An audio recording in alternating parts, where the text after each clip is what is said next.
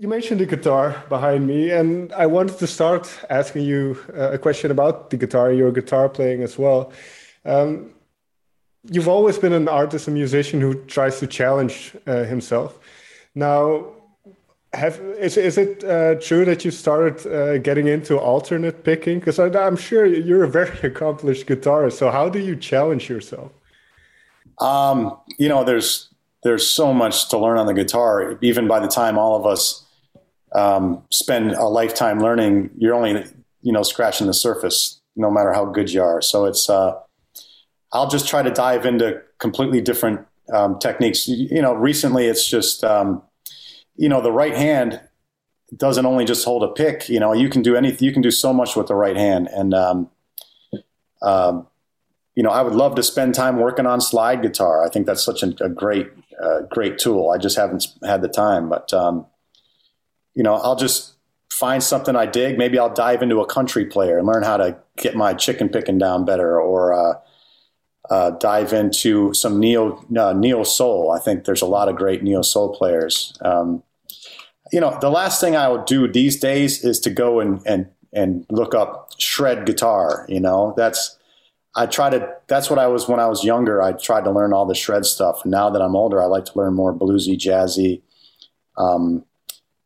some classy phrasing stuff that I wouldn't necessarily naturally have in my brain, that I want to fine. So, it's a never ending quest for a new bag of tricks. You mentioned different genres of music, and now Miles, he has a background in jazz a little bit, and he's also, by your own words, a very accomplished guitarist. So is there a trade-off between the two of you? Do you kind of, are your playing styles very separate? I think we've done it deliberately. Usually when you have friends that are guitar players, you try to learn as much as you can from that player. But me and Miles don't. We like each other to be complete. We like to be independent from one another, I think, because it brings different things to the table when it comes to songwriting times. And if we're just similar players, we're going to write similar stuff. So I think we fill our gaps. When we first got together, I was the heavy metal guy, and he was the more bluesy, jazzy guy.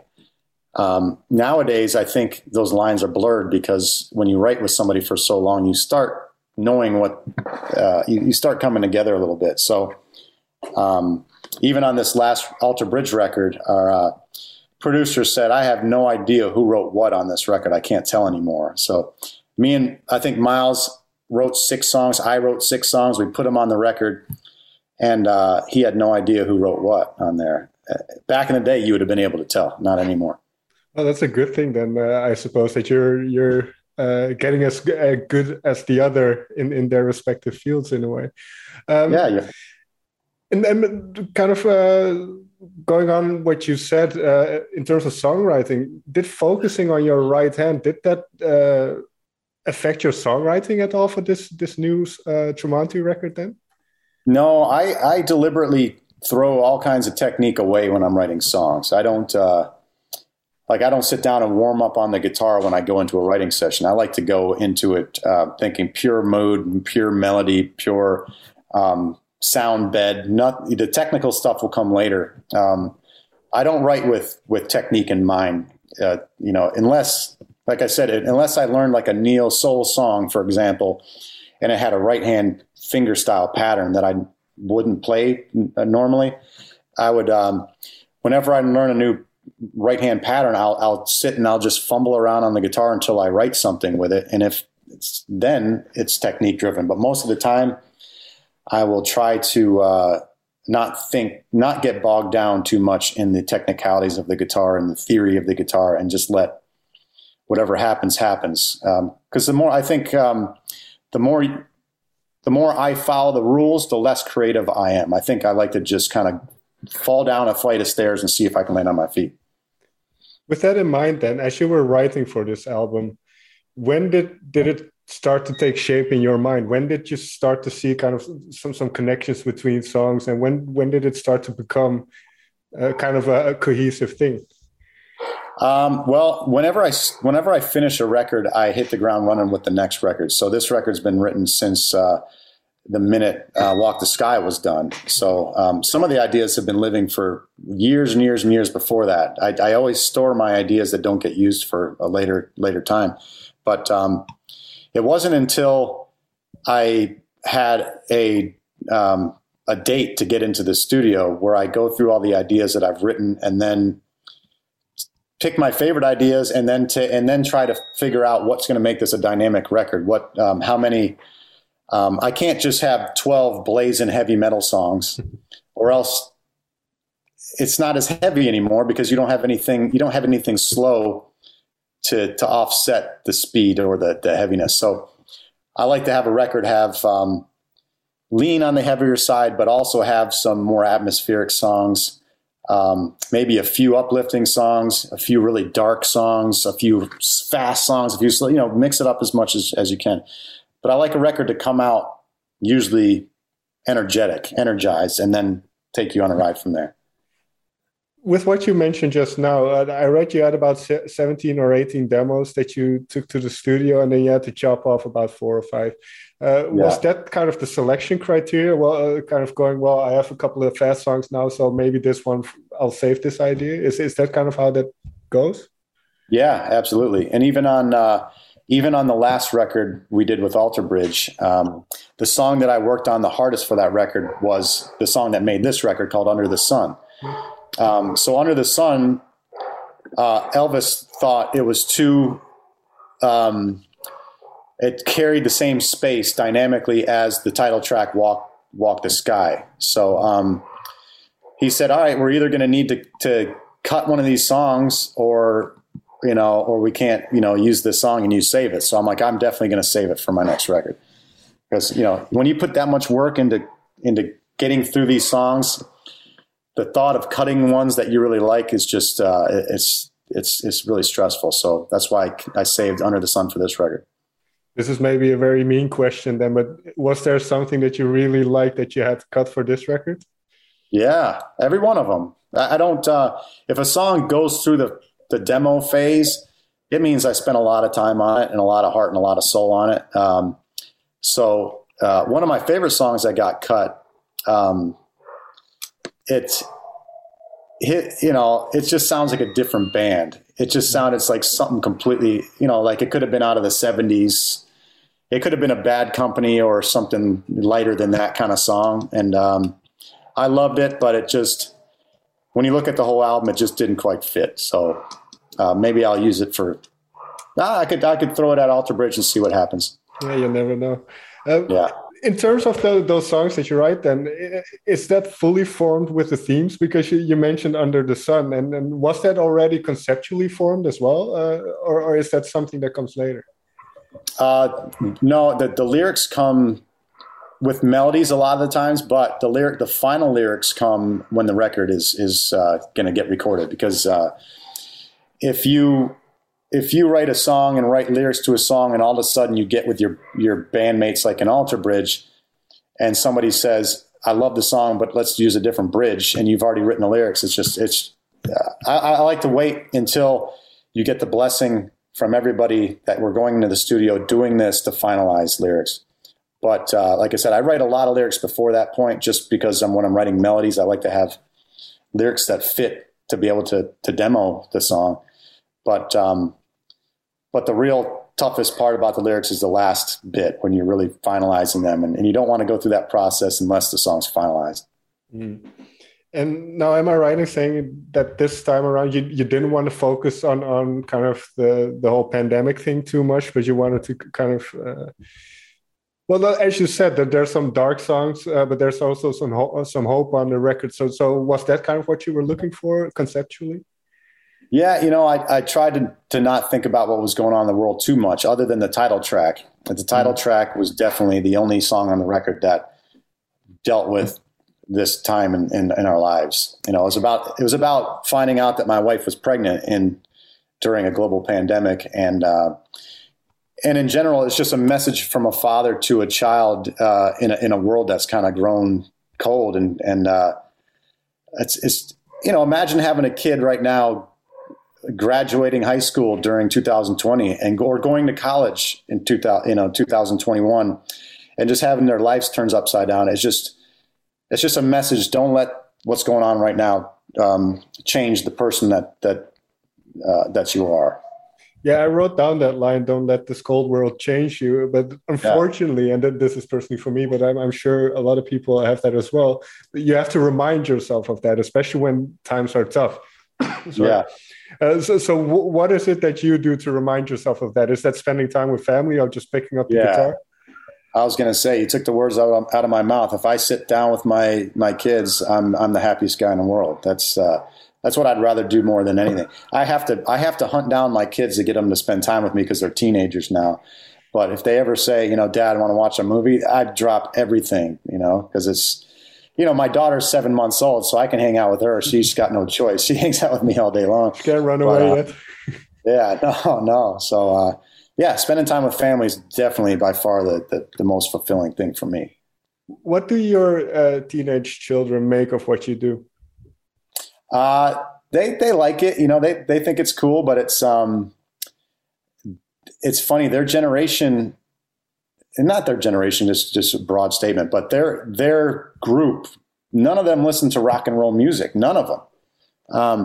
My son's had one friend growing up that moved away, but he, his name is Clem and he plays guitar and he's the one kid that of all my kids friends that even liked rock music. So he lived in the next neighborhood over and I would bring him all kinds of gifts. I'd bring him amplifiers and guitars and effects pedals and all kinds of stuff. So the kid's got a room full of guitar gear because he's the only kid that liked rock. And I was like, all right, here, have this pedal or have, So, but yeah, they don't have posters on their walls of bands. I think my youngest son liked Imagine Dragons for a little bit, so we took him to the concert. They liked 21 Pilots. They like stuff that's all over the radio. They're not. They liked Iron Maiden because there was a video game, an Iron Maiden video game, and they loved it. And we have I have the Iron Maiden pinball machine at my house.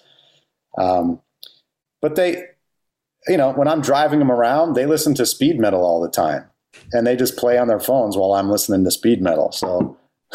Because I'm trying to slowly indoctrinate them with metal in the background. That's good. Getting back to the album then, because there's a couple of concepts that I find very interesting, and you don't have to explain the lyrics or anything because I know you like to keep it open a little bit. But the notion of "Would You Kill" that I thought that's been a discussion between me and my friends for a long time. What would you do in certain situations, and how far would you be willing to go? So when did that concept kind of come into your mind? When I wrote the melody to the chorus, the first lyric I wrote was, would you know if it might be the end? And would you kill if the chance came again? That just completed the rhyme for me. And once I complete the rhyme and I was like, what can I take from this? Would you kill if the chance, what would you do? If you were going for some goal, how far are you willing to take it? Or if you're protecting your family, or if you're protecting your own life, if you're, you read like the book, The Road, and the guy's got his son and there's cannibals and there's this and that. What would you do to protect your kid? What would you, it's just that, where would you draw the line? And this is very, very mean, but have you found an answer for yourself? I haven't been pushed to that limit to find out. Luckily. Yes. Luckily. And musically then, because you talk about how kind of the lyrics are entwined with the melodies and the kind of the music. So how do you capture a certain mood or a certain sense then in the melody, in the music? Do you think about that before, for instance, with Would You Kill? Do you think about the concept and then try to write something, or is it always afterwards that the concept becomes apparent? The concept comes when you hit a key line. With me, I'll write melodies, and I will. It's funny. I do songwriting clinics when I'm on tour, and I tell people how I write lyrics and how I write melodies, and I always show them how when I write a melody, I'll spit words out, random words. They don't need to make any sense. I try not to overthink it, but I just spit words out that will fit the rhythm of the melody, and then once I come up with the melody, I will. I'll maybe record myself for 10 minutes singing that melody over and over and over again. And then I will, you know how you can blur your vision. I'll blur my brain and I'll listen. I'll close my eyes and I'll listen to what I sang. And words will naturally just pop out of the gibberish you're saying, you know, and you know, you'll hear things that you might not have even said, but they sound like that word. And I'll pull things out of just the mistakes I made as I was singing. And that's a good way to kind of get a foothold in what the song is going to be about. And then you come across a line like, "Would you kill?" And it's like, all right, this song's about how far you're willing to go. And I'm going to now try to make this cohesive lyrically and tell as much of a story as I can. Sometimes I like lyrics so much and a melody so much with a lyric in it. It might not make as much sense, but it's so good to my brain and so good to my heart that I'm like, I don't care if it's 100% clear. These lyrics need to be right here.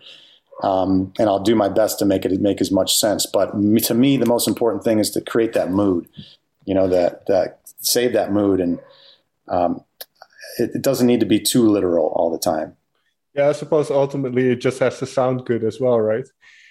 Yeah, it has to make you feel something. And I think lyrics mean a lot of different things to a lot of different people. I mean, still to this day, I'll hear songs that I've heard since the 80s and I'll be like, I never knew they said that. I thought they said this, and now it means something completely different. Sometimes I'm let down by that. Final question then, because I think you have another one coming up. Now that the world is slowly opening up again, I believe you've already been able to play some shows and you're playing America. And then in 2022, you're coming to Europe over here. How do you look at life with that perspective on the horizon? You know, I just hope that, you know, we don't get ready for a tour and then all of a sudden 2 days into it, some new regulation or some rule happens that destroys the tour. You know, it takes a lot to record a record, to get a crew together, to get rehearsals done, to get everything put in place, to get with the promoters and the agents and all that stuff, and get on our planes and fly to Europe and get all our gear over there, only to have something bad happen 2 days into it, you know? So it's just fingers crossed. We are very, very strict on our tours here. That we've done one tour and it was bizarre because you can't have guests, you can't sit down at restaurants, you can't go out, you know, you can't do anything. So it's a little bit, you know, it's like our song Isolation, Alter Bridge, you know, you're isolated. It's good for the creative side though. You got a lot of time by yourself to sit with your guitar. I'll tell you that much. One last thought then, because you are away from your young child.